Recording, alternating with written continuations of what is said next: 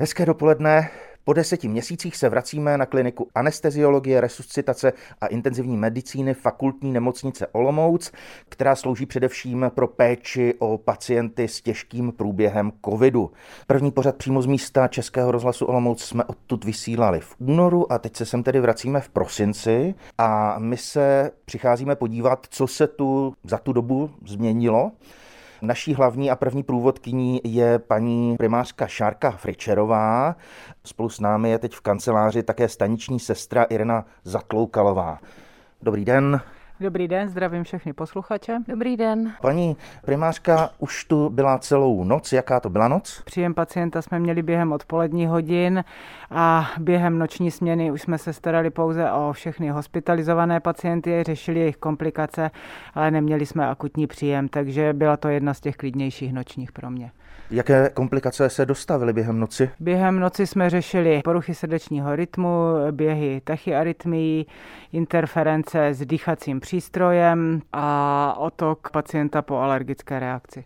A jak si můžeme představit na tomto pracovišti noc neklidnou? V podstatě během té péče o hospitalizované a komplikované pacienty, kde řešíte jejich akutní problémy, vám do toho ještě přijíždějí příjmy a bohužel minulý týden jsme tady měli mnohem těžší situaci, kdy opravdu hned po uvolnění lůžka jsme na něj přijímali pacienta dalšího a jeden den v kraji zbyly jen dvě intenzivní lůžka na celý kraj. Nicméně situaci se nám ve spolupráci všech nemocnic podařilo zvládnout a momentálně zase máme aspoň nějaké to lůžko na intenzivní péči rezervu. Co kdyby na ta dvě lůžka byly tři pacienti? Vždycky tady tu situaci se snažíme vyřešit v rámci jednak spolupráce jednotek ve fakultní nemocnici a jednak samozřejmě i v rámci kraje. Všecko je po domluvě i s koordinátorkou krajskou, což je naše paní přednostka Olga Klementová. Ale ve chvíli, kdy nastává tato situace, že máte třeba akutně příjem tří pacientů a pouze dvě volná lůžka, tak pacient, který už bych řekla se třeba na intenzivní péči dolečuje, tak může být třeba přeložen na standardní oddělení nebo přechodně třeba na tu noc se dá i o to jedno lůžko zase ten lůžkový fond navýšit a starat se jakoby o pacienta o jednoho navíc a příští den, následující den to jakoby vyřešit. Samozřejmě je možnost se i domlouvat mezi krajové, ale zatím se nám všechny v podstatě komplikované situace podařilo vyřešit v rámci kraje. Dorazila paní přednostka Olga Klementová Šmídová, která s námi také byla před těmi deseti měsíci na prohlídce zdejší kliniky. My jsme v poslední době zaslechli, že emoce za těch deset měsíců bývají spíše více negativní směrem k těm zdravotníkům. Nejdřív paní primářka. V porovnání vlastně těch dvou, když to tak řeknu, sezon, ta nálada ve společnosti je mnohem horší a odráží se to i na našich pacientech a jejich rodinných příslušnicích. My se snažíme maximálně vycházet vstříc, ale někdy ta agrese je velice nepříjemná a v některých nemocnicích museli volat i na pomoc ochranku nemocniční, případně policii. Já si teďka jenom vzpomínám na jednoho pacienta, který byl přijatý k nám při vědomí, tak ten nám pořád neustále opakoval dokola, že je to všechno nahrané, a i přesto, že byl sám v té situaci, kdy se mu špatně dýchalo, tak nás neustále obvinoval, že toto je všechno komedie, je to nahrané státem. On nevěřil tomu svému Přesně stavu tak, nevěřil, a myslel ano. si, že i ten věděl, je. Že mu špatně, věděl, že se mu špatně dýchá, ale i tak prostě tomu stále nechtěl uvěřit. Těch pacientů je eh, víc, kteří jsou přesvědčeni, že prostě ta covid epidemie je jakoby uměle vyvolaná ve společnosti a že i když jsou sami třeba nemocní a v těžkém stavu, tak prostě tomu jakoby nevěří. Jo? On ví, že je nemocný, že se necítí dobře, ale odmítá přijmout, že je tady nějaká epidemie a že se nakazil. A podle toho potom samozřejmě i přistupuje k těm zdravotníkům a podle toho se třeba i chová. Ale v každém případě já tady těm odmítačům jako nevnucuji to, ale mají prostě najednou respirační problém, mají závažné onemocnění, potřebují intenzivní péči a potřebují se léčit. Jako jak už si tu epidemii sami nazvou, to už je na nich prostě. Opravdu řešíme vždycky ten aktuální zdravotní stav a myšlenky lidí a jejich názory, to není to, čím bychom se my měli zrovna teď v tento moment zabývat, protože opravdu ty stavy jsou natolik kritické, že jsme myslím, že všichni rádi, pokud to zvládáme a, zvládáme zajistit tu základní péči. Staniční sestra mluvila o pánovi, který to dění kolem covidu nazýval divadlem a přitom měl těžký průběh této nemoci. Jak dopadl? Předpokládám, když byl od nás přeložený na standardní oddělení, že to všechno naštěstí zvládl. Byl to ojedinělý případ nebo je jich víc? Teď jsem si zrovna taky vzpomněla na pacientku, kterou jsme přijímali při vědomí, ale v těžkém stavu kdy ona taky trvale popírala v podstatě existenci epidemie i svého vlastně poměrně závažného stavu, kdy ona několik dní už doma byla ve vysokých teplotách dušná ale tu pomoc si nevolala, takže když se ocitla u nás v nemocnici, tak i přes veškerou léčbu několik dní byla vlastně na terapii vysokoprůtokovým kyslíkem, ale nakonec museli být zajištěny dýchací cesty, napojená dýchací přístroj a přes veškerou naši snahu a léčbu tato pacientka tomu onemocnění podlehla. Takže podlehla onemocnění, kterému nevěřila, že Přesně existuje. Tak. Přesně tak. Zrovna třeba tady si kolikrát člověk říká, kdyby byla třeba tato pacientka očkovaná, protože byla jakoby z té rizikovější skupiny, starší věk, přidružené choroby, tak jestli by v podstatě ten její průběh opravdu nemohl být mírnější a nemuselo to dopadnout jinak, kdyby to její smýšlení bylo jiné, ale to není v podstatě na mě, to si musí každý z těch lidí rozhodnout sám. V té intenzivní péči se ocitají opravdu pacienti převážně neočkovaní. Ty lehčí stavy se zvládají na standardním oddělení, ale opravdu převážná většina neočkovaných končí v intenzivní péči. A někteří pacienti nebo lidé, kteří se neočkovali, tak eh, zůstávají doma a to nemocnění si doslova pěstují třeba 8, 9, 10 dní, až ten stav je takový, že teprve potom přicházejí do nemocnice. A to už je někdy za hranicemi těch eh, základních standardních možností ve smyslu třeba monoklonálních protilátek a podobně. Docházejí do té nemocnice ve velmi špatném stavu a ten se samozřejmě horší a končí častěji na intenzivní péči a velice rychle. Jaká je tedy ta, no, řekněme, struktura těch vašich pacientů? Já bych řekla, že to je komplexní průřez veškerou populací, včetně dětí.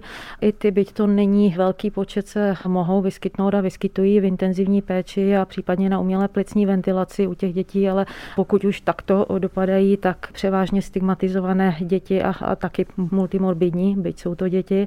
A jinak mladší, starší jedinci, věkové skupiny, co se objevují 45, 50, 60 let a výše s minimálními, skoro žádnými komorbiditami a nebo se závažnými, tak bych řekla opravdu komplexní průřez celou populací. Samozřejmě ti, kteří jsou nemocnější už v základu a nejenom COVID, tak celkový průběh té nemoci je, je horší než u těch zdravějších jedinců. A opravdu zhruba my to v té intenzivní péči vidíme tak, že těch 80% pacientů, co u nás končí očkovaní, nebyli a kolem těch 20% jsou to pacienti, kteří očkovaní byli. Z těch potom část z nich samozřejmě má nějaké závažné systémové onemocnění, je třeba na imunosupresní léčbě, takže tam samozřejmě ten efekt očkování může být to jejich celkovou léčbou potlačen, nebo jsou to třeba pacienti s hematoonkologickými malignitami. Když to v té populaci neočkovaných jsou třeba naprosto zdraví jedinci, jejíž průběh je natolik závažný, že třeba na konci skončí na mimotělním oběhu a ten jejich průběh je v podstatě naprosto znejistým výsledkem. Každý by si měl zvážit eh, v podstatě svůj zdravotní stav a přínos eventuálního očkování, ale myslím si, že veřejně dostupné jsou jak eh, data z ÚZISu, že prostě můžou se lidé podívat na ty statistiky. Jak říkám, z naší praktické zkušenosti prostě převážný podíl našich hospitalizovaných pacientů jsou pacienti neočkovaní. Určitě se setkáváte s námitkami. Samozřejmě, proto říkám, že je to v podstatě opravdu na zvážení každého jedince, ale Přála bych třeba jenom, aby lidé viděli to srovnání v podstatě, když si nechají píchnout očkovací dávku, a potom, kolik třeba medicamentu dostanou, když se dostanou do té intenzivní péče, jaké je to množství látek a chemie, které se prostě do organismu dostane a čistě teoreticky by třeba nemuselo, kdyby ten průběh měli mírnější. Čím dalším můžeme přispět k tomu, abychom se tady u vás neocitli jako pacienti? Kromě toho, že samozřejmě propagovaný zdravý způsob života, což v dnešní době je, bych řekla, poměrně taky náročné, ale dodržování různých hygienických návyků, nošení respirátorů, dezinfekce rukou, pokud jsem nemocný, tak samozřejmě do společnosti nechodím, abych někoho nenakazil a podobně. Takže bych řekla takové i jednoduché základní věci. My se teď v pořadu přímo z místa Českého rozhlasu Olomouc vypravíme za pacienty, kteří potřebují péči pracovníků kliniky anesteziologie, resuscitace a intenzivní medicíny ve fakultní nemocnici Olomouc. My jsme právě teď vstoupili do odděleného prostoru, kam už jsme se museli speciálně obléct, vzít si speciální respirátor, protože tady už leží pacienti s onemocněním COVID-19.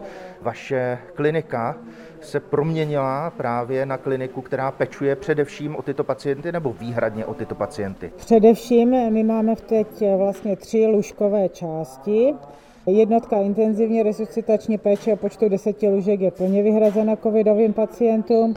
Oddělení následné intenzivní péče se také proměnilo v eh, oddělení covidové, kde poskytuje dalších 10 lůžek pro covidové pacienty. A ještě máme oddělení intenzivní péče chirurgických oborů, které zůstalo v podstatě v péči o necovidové pacienty, kteří potřebují intenzivní péči, ale právě z důvodu té kritické situace, která to byla minulý týden, jsme část lůžek ještě vyčlenili pro potřeby covidových pacientů a toto oddělení, které poskytuje necovidovou péči, momentálně funguje na devíti lůžcích. Takže tady se nacházíme v místě, kde je 10 lůžek a sedm z nich teď momentálně máme obsazených. Říká primářka Šárka Fričerová, je s námi i přednostka kliniky Olga Klementová. My vidíme tu vchodu přístroje, vidíme tu pacientku, která bez pohybu leží a vedou k ní hadice. Tak co je to za pacientku a co se právě teď tady odehrává? Tady máme pacientku na umělé plicní ventilaci, které právě velice i pomáhá ta takzvaná pronační poloha v režimu 12 nebo 16 hodin.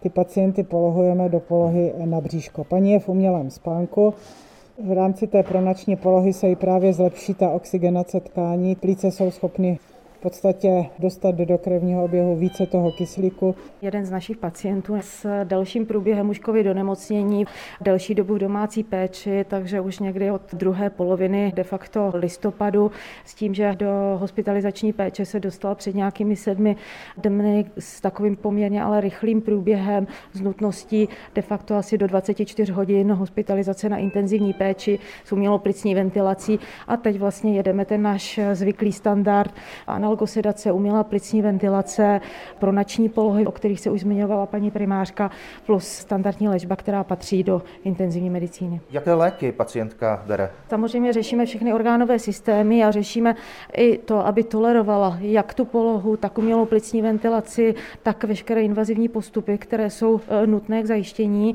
ať už jsou to cévní přístupy nebo rodrachální intubace a podobně. Takže pacienty analgosedujeme, na to máme nějaký mix farmak farmak, kdy to optimalizujeme tak, ať je to pro pacienty přívětivé, ať nám opravdu tolerují vše, co se s nimi děje. Zároveň řešíme jejich analgetizaci, to znamená to, aby byli zbaveni nebo byla zmírněná bolest nebo diskomfort. Dostávají samozřejmě výživu a to podle toho, zda jsou nebo nejsou schopni přijímat gastrickou sondou, jak do teda žaludku enterálně, a nebo případně v podobě teda infúzí a parenterální výživy a de facto pečujeme o všechny orgány, které ten člověk ve svém těle má. Léčíte v tomto stavu i třeba antivirotiky, antibiotiky?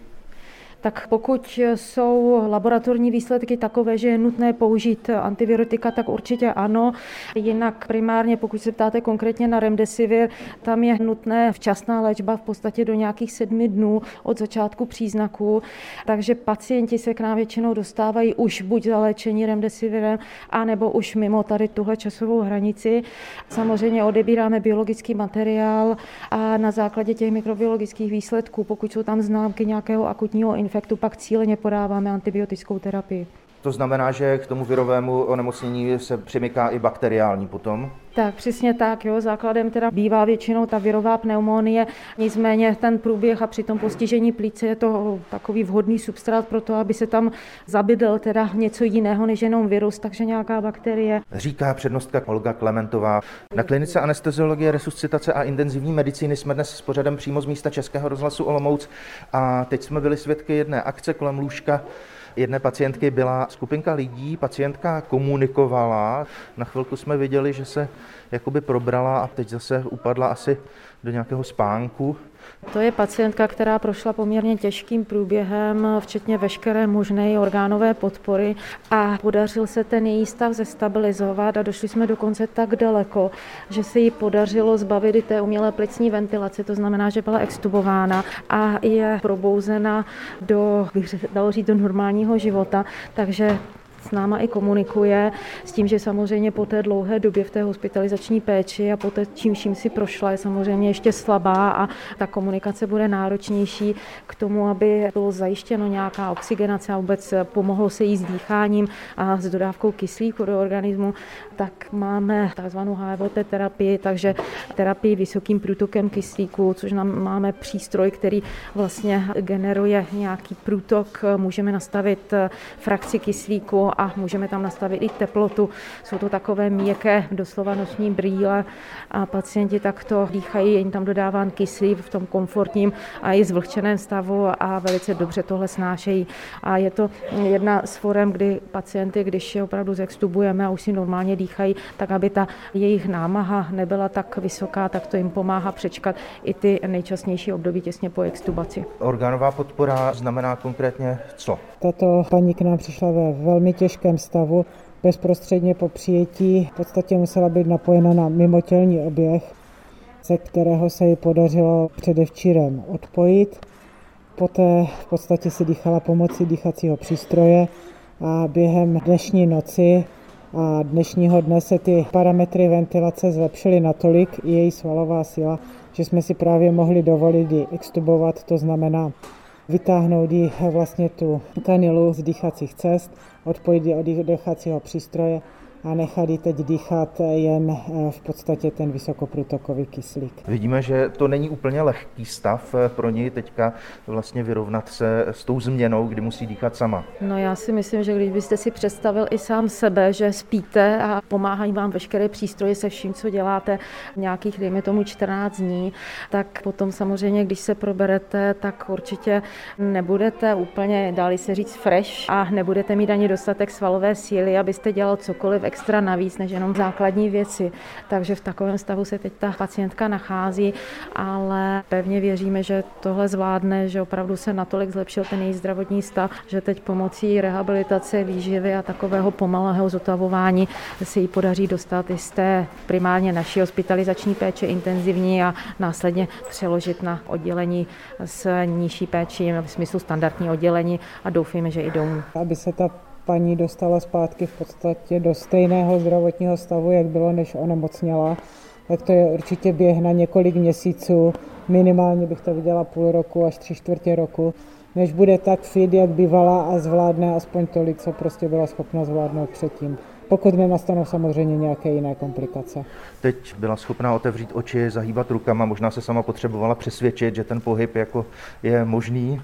Těžko odhadovat věk, protože vy jste říkali, že fyziognomie pacienta se mění s tou chorobou, ale zdá se, že i ten její věk by mohl pomoci, jakože by měla mohla mít ten tuší kořínek. Určitě, jo, máte v tom naprostou pravdu. Olga Klementová, přednostka kliniky a Šárka Fričerová nás provázejí po pracovišti anesteziologie, resuscitace a intenzivní medicíny fakultní nemocnice Olomouc, která se v této době stará převážně o covidové pacienty. Vedle vidíme pána, který má jiný dýchací přístroj a ten pán vlastně teďka i kašlal. Zdá se, že není úplně nespí, je vlastně přivědomý. Ne, ne, tento pán už je také přivědomý. Tento pán si také prošel umělou plicní ventilaci, ale napojení na mimotělní oběh nevyžadoval. Umělá plicní ventilace mu dostačovala. Byl také už odpojeno dýchacího přístroje, už nepotřebuje ani terapii tím vysokoprůtokovým kyslíkem. Kyslík je mu pouze podáván teď obličejovou maskou, která je schopná dodávat v podstatě pacientovi ten průtok kyslíku do 10 litrů. Takže pán je už na dobré cestě, aby se v podstatě během pár dní z našeho oddělení dostal na standardní oddělení.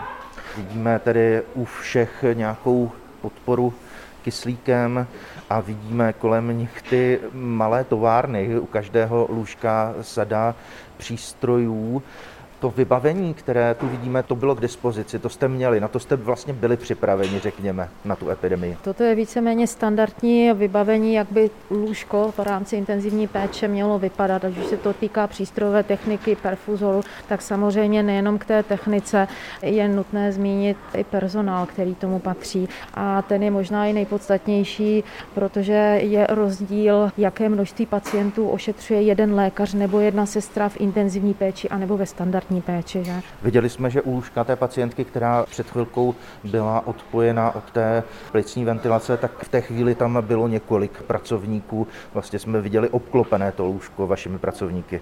Byl tam lékař, ošetřující, dvě sestry a sanitář.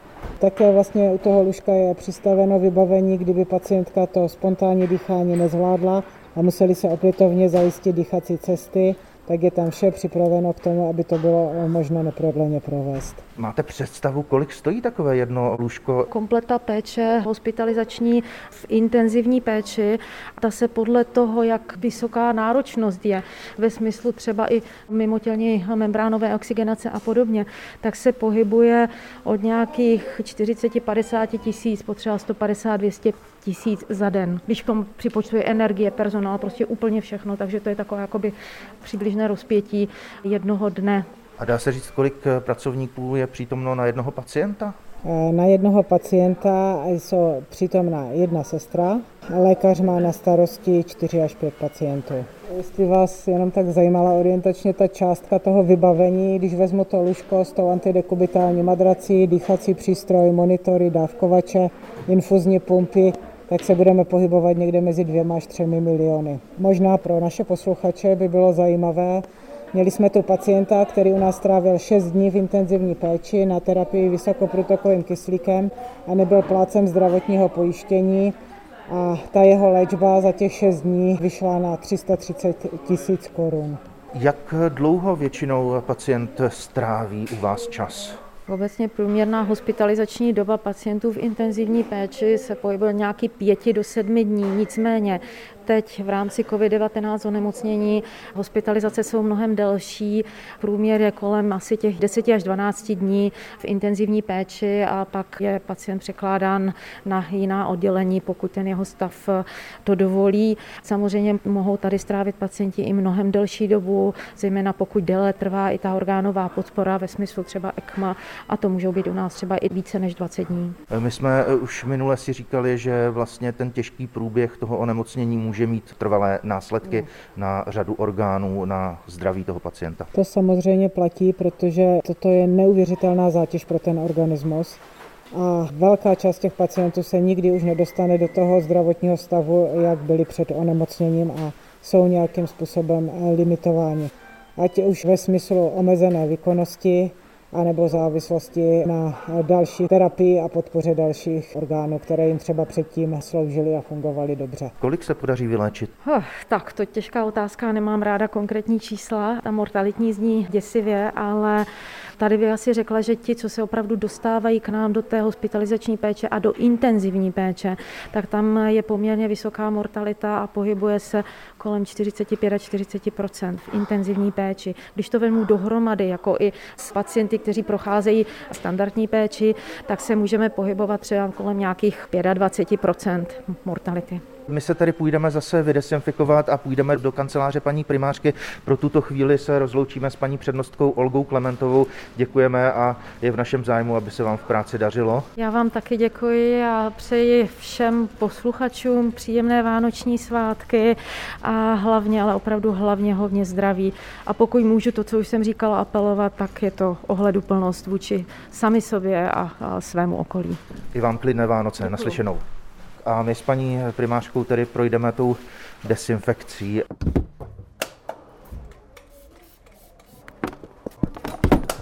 V pořadu přímo z místa Českého rozhlasu Olomouc se opět setkáváme se staniční sestrou Irenou Zatloukalovou. A to přímo na jejím pracovišti. My jsme odešli z té zóny kontaminované, z té zóny, v níž jsou covidoví pacienti, ale nedaleko. To znamená, že to vaše pracoviště má takovou strategickou polohu. Ano, to máte úplně pravdu.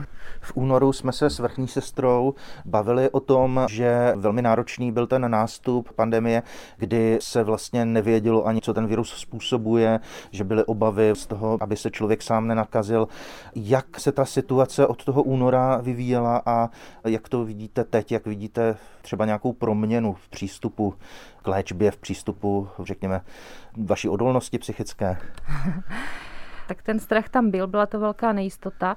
Pak jsme poznali, jak máme postupovat, jak máme pracovat, takže teď jsme v podstatě věděli, co nás čeká, ale z toho možná pramenilo i to zoufalství a takový ten jako smutek, že to zase přišlo, protože abych jsme pravdu řekli, tak to nikdo z nás nečekal, že to zase přijde v takové velké míře, ale je to tady. Personál se drží, spolupracují, do práce chodí tak, jak mají, služby berou navíc a já jim za to moc děkuji a jsem ráda, že tady mám, že se na ně můžu prostě v tomto spolehnout. My tu máme samozřejmě i naši hlavní průvodkyni, primářku Šárku Fričerovou. Znamená to, že třeba na nějakou případnou další vlnu jste už připraveni lépe? Tak já budu pevně doufat, že většina těch virových epidemií nejvíce postihovala ty občany během těch dvou let, takže teďka, když přežijeme, když to tak řeknu, zimu a jaro, tak s letem určitě ty čísla zase půjdou dolů. Dokonce, myslím, červenec byl pro nás jediný měsíc, kdy jsme vůbec neměli covidového pacienta. V srpnu už zase jsme tady pacientku měli. Takže už hlavně potom na podzim v roce 2022 ty čísla nebudou tak narůstat. A pokud ano, takže v podstatě vyčleníme třeba pro péči o COVID pouze jedno nebo část jednoho oddělení, ale už to nebude v takové míře, abychom měli zase dvě jednotky čistě covidové a muselo docházet k tak velkému i omezení necovidové péče v nemocnici, jak je to teď. Co vám osobně setkání s touhle chorobou přineslo? Tak je to neuvěřitelná zkušenost. Nečekala jsem, že v podstatě se setkám s pandemií, protože tady v Evropě jsme dlouho žádnou pandemii takového toho rázu neměli. V podstatě chřipkové epidemie byly mnohem mírnější. Když tady probíhal SARS nebo MERS, tak to jsme počítali jednotky v podstatě pacientů, ale ne s tak vysokými čísly. Je to pro mě tedy obrovská zkušenost, jak v podstatě po té pracovní stránce, tak po stránce lidské. A já bych strašně moc ráda poděkovala veškerému svému personálu, ať lékařskému nebo nelékařskému, protože udělali obrovský krok práce a myslím si, že to ten kolektiv zase nějakým způsobem posililo, stmelilo. Takže za mě jako velikánská zkušenost ve všech složkách. Opravdu stmelilo nás to určitě a vidím, co jsme schopni prostě vydržet. Strašně moc jsem teď momentálně zklamaná právě těma sociálníma sítěma, co se tam dokáže prostě řešit a neřešit a musím se naučit se od toho oprostit a soustředit se jenom na práci, protože to mě úplně bere energii a sílu momentálně teď. Jaké budou vaše Vánoce? Jak to vidíte? My vždycky máme Vánoce až 26., protože manžel už leta slouží noční službu, takže naše nejmladší dítě v podstatě ani netuší, že štědrý den je 24., ale my x let máme už štědrý den 26. tak doufám, že mě neuslyší. Taky zdravotník? Ano, zdravotník tady na tomto oddělení. No tak já střídavě budu v zaměstnání a střídavě teda se pokusím být doma s rodinou, aby taky věděli, že mě mají. 24. bych letos měla mít volný den, jsem tady potom 25. mezi svátky a na Silvestra a na Nový rok. Tak co nejlepší nejen ty Vánoce přejme vám i sobě, ať se vám daří. Díky za to, že jsme tady mohli po druhé vás navštívit na vašem pracovišti. Našimi posledními průvodci po klinice anesteziologie, resuscitace a intenzivní medicíny fakultní nemocnice Olomouc byly staniční sestra Irena Zatloukalová. Díky naslyšenou. Děkuji naslyšenou. A loučíme se také s naší hlavní průvodkyní a přejeme vše dobré paní primářce Šárce Fričerové. Naslyšenou. Naslyšenou, já přeji vám i všem posluchačům pěkný a pohodový advent, hlavně hodně zdraví a svátky strávené se všemi blízkými v pohodě ve zdraví a aby ten rok 2022 byl zdravější a veselější pro nás všechny. K přání se přidává a naslyšenou na vlnách Českého rozhlasu Olomouc se těší Aleš Spurný.